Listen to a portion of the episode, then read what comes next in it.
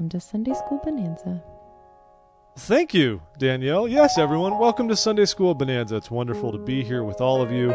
My name is Jeff Openshaw. We're here to bring you a great rundown of a gospel doctrine lesson and help you get better prepared for this glorious Sabbath day that hopefully you can enjoy in one way or another.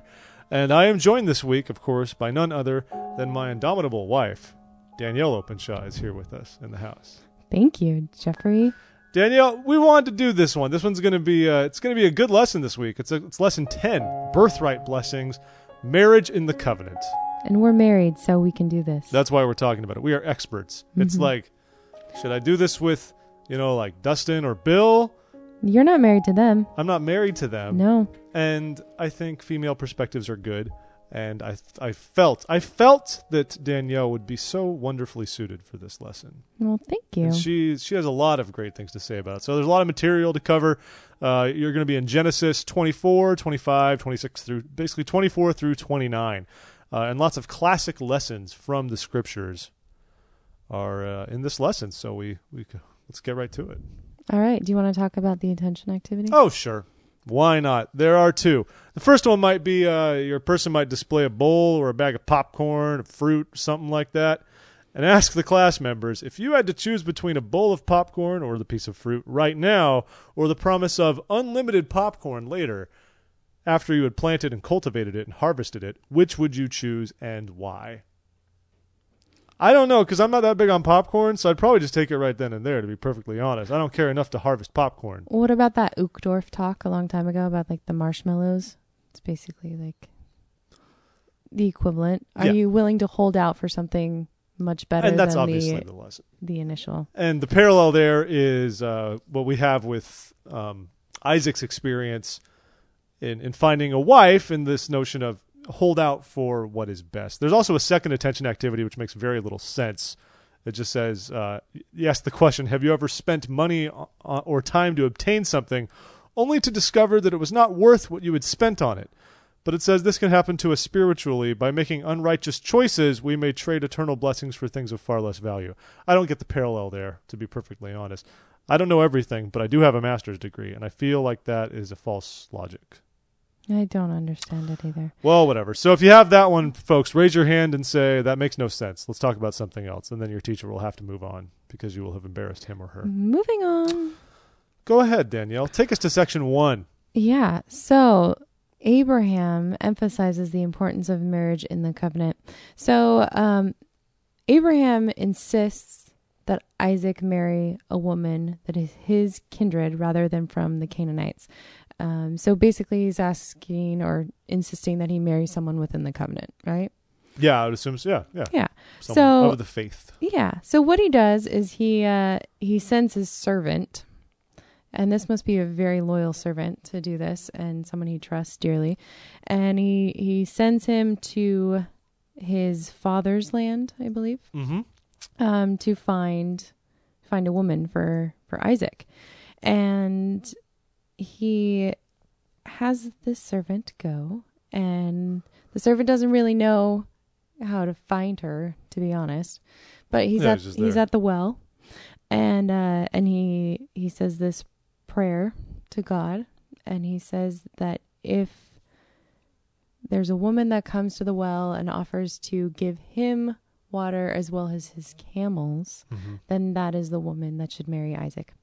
Um, and that if she comes back with him, then Interesting Yeah. side note: We learned historians recently argued that camels did not actually exist in the Middle East at this time, but that could just be interesting. that could just be translation. It doesn't it doesn't keep me up at night. I don't care if it was a camel or a tapir or a lemur or a lemur. yeah, lemurs. He rides his lemurs Okay. to Israel. They go bouncing around. it's wonderful. Interesting. Um, yeah, but uh, what you were saying, I mean, yeah, I love this that he waits for he waits and waits, and he's been this faithful servant, Yeah. and uh, he wants something good. Of course, then Rebecca comes along, and uh, she's quite the she's quite the package, basically. she's quite the looker, too. Well, she's also fourteen.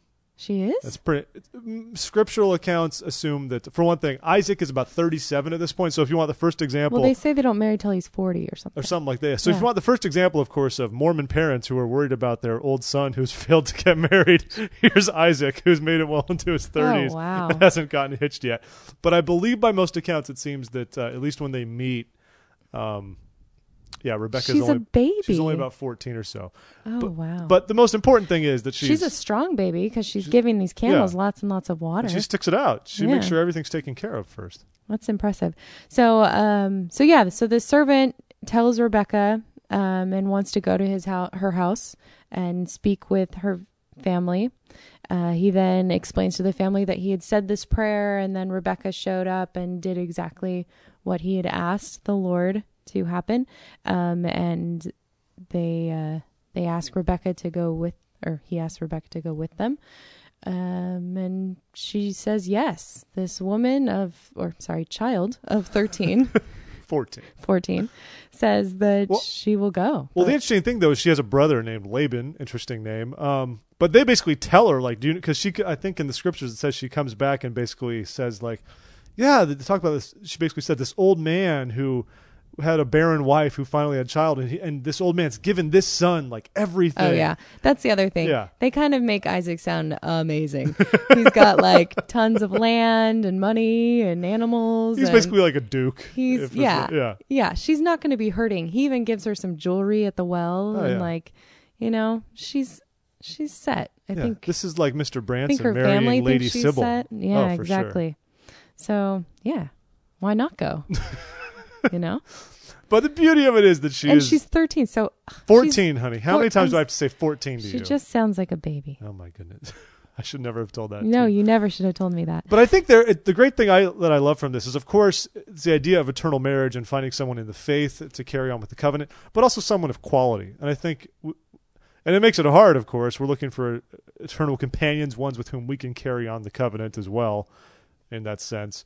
But it's not enough that somebody is just Mormon and temple worthy. You want someone who's also going the extra mile, like Rebecca, taking care of all the camels and the servant, little things like that that really exemplify the, the true nature of being Christ like and being service oriented and really understanding the gospel. Yeah, and also with that, how much faith she must have had to actually leave her family at such a young age. It's huge. Well, that's Uh, hard. I mean, yeah, I, I don't know if we could wax too personal here or not on Honey, but, you know, we live in Washington, D.C., yeah, we do. and our families live in California, yes, they do. and they miss us.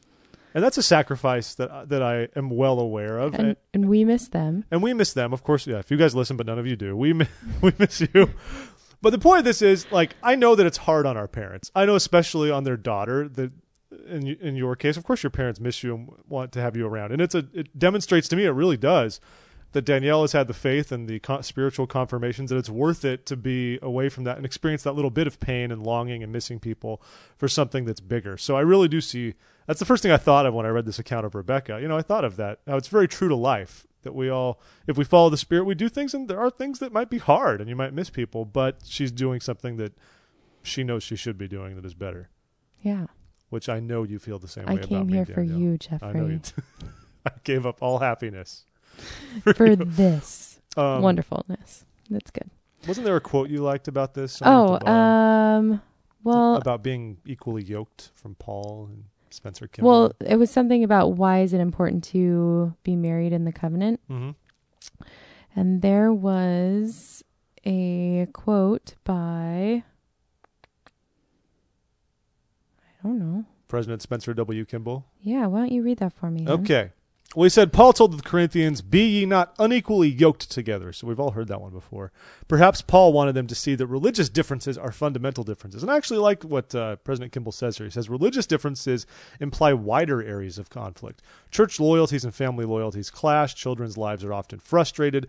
The non member may be equally brilliant, well trained, and attractive, and he or she may have the most pleasing personality, but without a common faith, trouble lies ahead for the marriage. I would say that's general counsel, but of course, there's things to take on a case by case basis. Well, yeah, and I think we need to emphasize the part that says there are exceptions. There are some exceptions. There are exceptions. I mean, I've met we we know people in our lives who are involved with non-members, and they've had bishops as much as say, no, you know, just marry this person. This Yeah. is going to be okay for now. and but I think it's also interesting. Like religion, having uh, differences in religion can cause huge conflicts. Like if you've Sure. ever seen those Match.com or eHarmony things, they try to match people up on religion and their backgrounds because that is one of the major conflicts. It's fundamental, marriage. especially if one is active in a religion. When I was in Yeah. high school, um, I never really had any Mormon girlfriends till after my mission in general, and mostly it wasn't that big of an issue. 'cause I, I dated like lay Catholics, so it didn't really. They, didn't care. You weren't supposed to be seriously dating before. and I wasn't, and I wasn't, and that's a lesson that we're going to take to our children. When Mhm. Ridian and Guy and all those wonderful young men These are not names of our children. It's going to be terrific. Um, but I, for briefly, I went to prom with this one girl, and uh, we dated a bit. But we eventually broke up specifically because she cited our religious differences. She was a fundamentalist evangelical, and uh, obviously, uh, sometimes we are at theological odds with those brothers and sisters of ours from that community. And she was like, "No, I like can't date a Mormon because." I can't date a Mormon. You guys are wrong, basically. And it was this wedge, and it was funny because we got along great but it was this very clear thing like well obviously this would make no sense to even continue now let alone in the long term Well, I it's think pointless. yeah, when children actually come into play, that's when things get fuzzy. because then you start fighting over them Well, how do you want to raise a? Anyways, we don't need to talk about that part. The point is, being married in the covenant is wonderful. yeah a lot of blessings come from it and then of course what happens is they have children as time goes on as one might assume so you've got abraham has isaac and then and then uh, rebecca is is eventually pregnant and the funny thing is she notices a lot of discomfort while she's pregnant um you know Well, yeah, because she has two babies inside. But then she her. finds out she has two. She doesn't realize she has two, and then she finds out she's having two, Uh, and that's a yeah, quite the thing to discover. That's a freaky moment. And like it says, the children struggled together within her, as it says in Genesis chapter 25. But I love what they say in 25, 23. The Lord reveals this to her. He says, The Lord says unto her, Two nations are in thy womb, and two manner of people shall be separated from thy bowels. And the one shall be stronger than the other, and the elder shall serve the younger, which is very interesting. And of course, when speaking of things like birthrights, that goes against what would have been the common logic of the time. And then we read in later um, in uh, another chapter, of course, when they're born, Esau comes out first. They're twins, and uh, Yeah, and- I want to go back Oh. to Rebecca for a second, though. sure, because I think it's important to um, to note how Rebecca was really, um, I'm sure, worried or wondering what was going on inside of her. Um, and sh- what she does is she she prays to Heavenly Father, and that's how she received this revelation. Mhm. That she turns to her Father in heaven, and then I like um, Elder Bruce R. McConkie says, "May I now take." Um, our common ancestor Rebecca as a pattern for what our daughters in the church today can do. When Rebecca was troubled and needed divine guidance, she herself took the matter up with the Lord, and he spoke to her in reply. The Lord gives revelation to women who pray to him in faith. Um, and so many times in the Bible, we hear about men who have received revelations, but I really like that it shows an example of a woman who receives revelation as well. yeah. Um, so yeah, you can continue on. So these these children are born. So they're born, they live, and of course Esau has the birthright. And to go over what a birthright is, the Bible dictionary hits it really well. But to paraphrase some of this, you know, under the patriarchal order, um, the right of an inheritance of the firstborn is a birthright. So this could be a land inheritance as well as an authority to preside over the family. It also says the firstborn of flocks and human families was considered as belonging to the Lord and was expected to be dedicated to Him. So. Um, it could be either literal, literal, or by the redemption of money. So Esau was promised this, uh, even though he was a twin. He was the first one to come out. So that and means he came out hairy and, and red. he came out very hairy and wild red, red, in And- color. and red. hmm I always thought that meant blood, Oh, I don't know. but he's actually red. Just a I have no idea. just a hairy I just ginger. know he's hairy like Just a goat. Just they a had to hairy put a, ginger. we'll get there. yeah. Okay. So the point is, they have this, and as time goes on, um, obviously, Rebecca knows that uh, She's had this revelation, so Yeah. she knows what's going. On. She knows on. what's going on. She says, "Wait a minute, the older will be effectively subjugated to the younger. How is this going to go down as time Mhm. goes on?" And it's interesting because um, the father actually, uh, Isaac, he loved Esau because Esau was like the hunter Yeah, Esau brought him venison. brought him basically brought says him that meat. basically says that Jacob didn't do anything. He was just a plain man who And Jacob was a plain man who his mother loved. just Uh, hung around. he and was just a mama's boy. Just kidding. He was a mama's boy. But Just then, kidding. but then there came this point, of course, when uh, we know that uh, Esau Esau's was a- he was starving. yeah Esau's out in the field. He's starving. He wants some of uh, Jacob's pottage. Pottage being a stew, and Jacob just says, "Okay, give me your birthright." Esau just says like, "Well, I'm about to starve to death," as he describes it, which really strikes me more as he's hangry. But he says, "I'm starving to death," so he takes it and just gives up his birthright to Jacob. Boom, kind of cunning on Jacob's part, but a lot of the Old Testament seems to be about uh, lies and uh, It's interesting. misleading and doing lots of things. But he gives his birthright uh, to Jacob, and really over nothing, over a over a bowl of stew, basically. Yeah. The lesson, of course, would want you to think about this. What are the parallels in our day? I think it's very well, cl- go very back clear. to the fruit. Do you want the fruit now, Yeah. or do you want to wait and have lots and lots of fruit And Esau was, or the popcorn for or me. popcorn? But Esau was Mhm. impatient enough for that. And so he gave it up very easily. And all too often, you know, we are promised great blessings if we are faithful and patient, but we give them up because we want something immediately. We need instant gratification, especially in this day and age. I, I worry more and more as a society, we are very much into instant gratification and we're, we're losing our ability to be patient, both in spiritual and temporal things. And then what happens after this is the whole the, the goat incident, as Danielle would. Why don't you just tell us about what happens even after that? Okay. Isaac's getting old, of course. Isaac's getting old, blind. and uh, and Rebecca hears him say to Esau that um, that he wants Esau to go out and get him some venison, and then he wants to give him a blessing. And so Rebecca hears this, and she tells Jacob, and they get some meat from what is an equivalent to a barn Whole or something. Foods. It doesn't matter. Yeah. Um, and bring it back, and she makes the meat. This is all while Esau is out hunting, and then Jacob is concerned because he says, you know, I don't, I don't look like my brother, even though their father couldn't see. You know, he he knew that Esau had lots of hair, Yes. and uh, Burly and, fella. and Rebecca says, "Listen to me. Just just do what I tell you to do." So he does it, and uh, she uses the the S- the skins, skins of the goat of the goats. They put it on like the nape of his yeah, neck. Yeah, they put it on his like, neck. They put it on uh, his arm. So, so when he goes in to uh, give his father this meat, his father asks who it is, and he says that it's Esau. So he lies to his father, basically. Yep. Um, and his father doesn't believe him.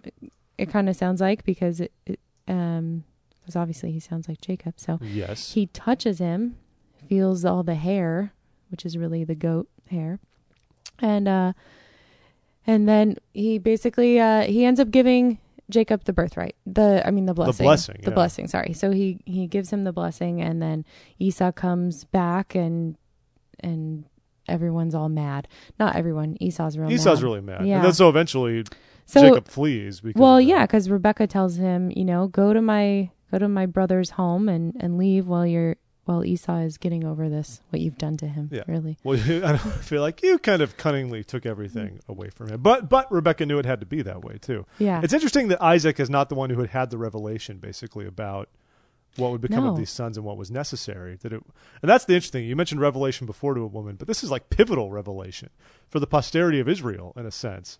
And Mhm. and it went to the wife, which is great. So while hanging out back with uh, Laban, his uncle, he marries his first cousins, Leah and Rachel, and uh, he has to work for seven years to get them. he does a lot. And then, of course, it's Leah and Rachel, and then also later on Bilhah and Zilpah. Those will become the four wives of Jacob in order of marriage. And those are the ones who will give birth to the 12 sons who will become the 12 tribes of Israel, which is a, a big thing. And uh, while I have a rapt audience, I just want to explain some birthright stuff because it doesn't really get explained in the next lesson. So, a birthright, because later on we know that Reuben had the birthright from Leah. But then it went to Joseph after that because Reuben loses his birthright due to immorality. He just gives it up because he's naughty. And the reason, but Joseph is the 11th born overall. He receives the birthright specifically because um, he's actually the firstborn of the next wife. So it doesn't just go first wife, first kid, then first wife, second kid. It goes first wife, first kid, then next wife, first kid. And so that's why Joseph received the birthright after that. I would tell you more, but we're actually completely running out of time. So oh, sorry. I just want to say one more thing. Poor Uh, Rachel that had to um, deal with 11 children being born before her first. The end. Well, remember, the Lord remembered Rachel. The Lord did remember Rachel. Folks, Danielle, do you know you can find us at thisweekinmormons.com? And on um, Twitter. Yeah. And on contact at thisweekinmormons.com, Facebook. So many wonderful places where you can be with us, folks. And we hope you'll subscribe to all of our podcasts. And uh, please let us know how we're doing. Shoot us an email. Thanks for being here, honey. Nice to have you. Nice to have you. This has been, yeah, yeah, yeah, it is. This has been Sunday School Bonanza. We'll talk to you later, folks. Have a good Sunday.